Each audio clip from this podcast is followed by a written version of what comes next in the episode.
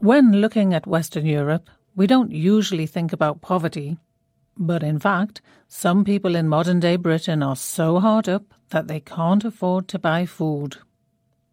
Back in 2008, the financial crisis caused a lot of redundancies.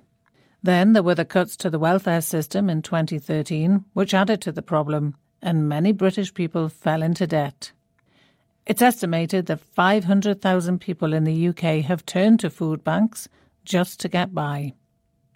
Steph Hagen, who works in a Nottingham food bank, says people do not go to a food bank because it's an open door. It's a case of they go to it because they need to. With our food bank, we're an independent one and we have limited stocks. Everyone who comes through our door has no income whatsoever. There are checks and referrals to make sure nobody is abusing the system.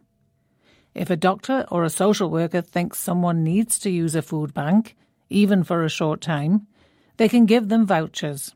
Then the people in need take the vouchers along to the food bank and they get handouts for three days.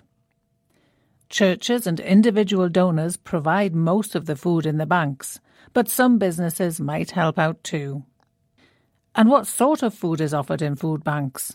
Hagen says basically, we've got porridge. We do occasionally get fresh produce, but it's very rare, especially in the winter months.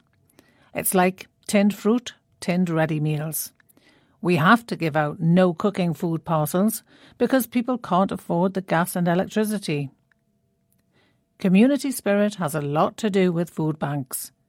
Volunteers say they are a great meeting place for people who are lonely and depressed.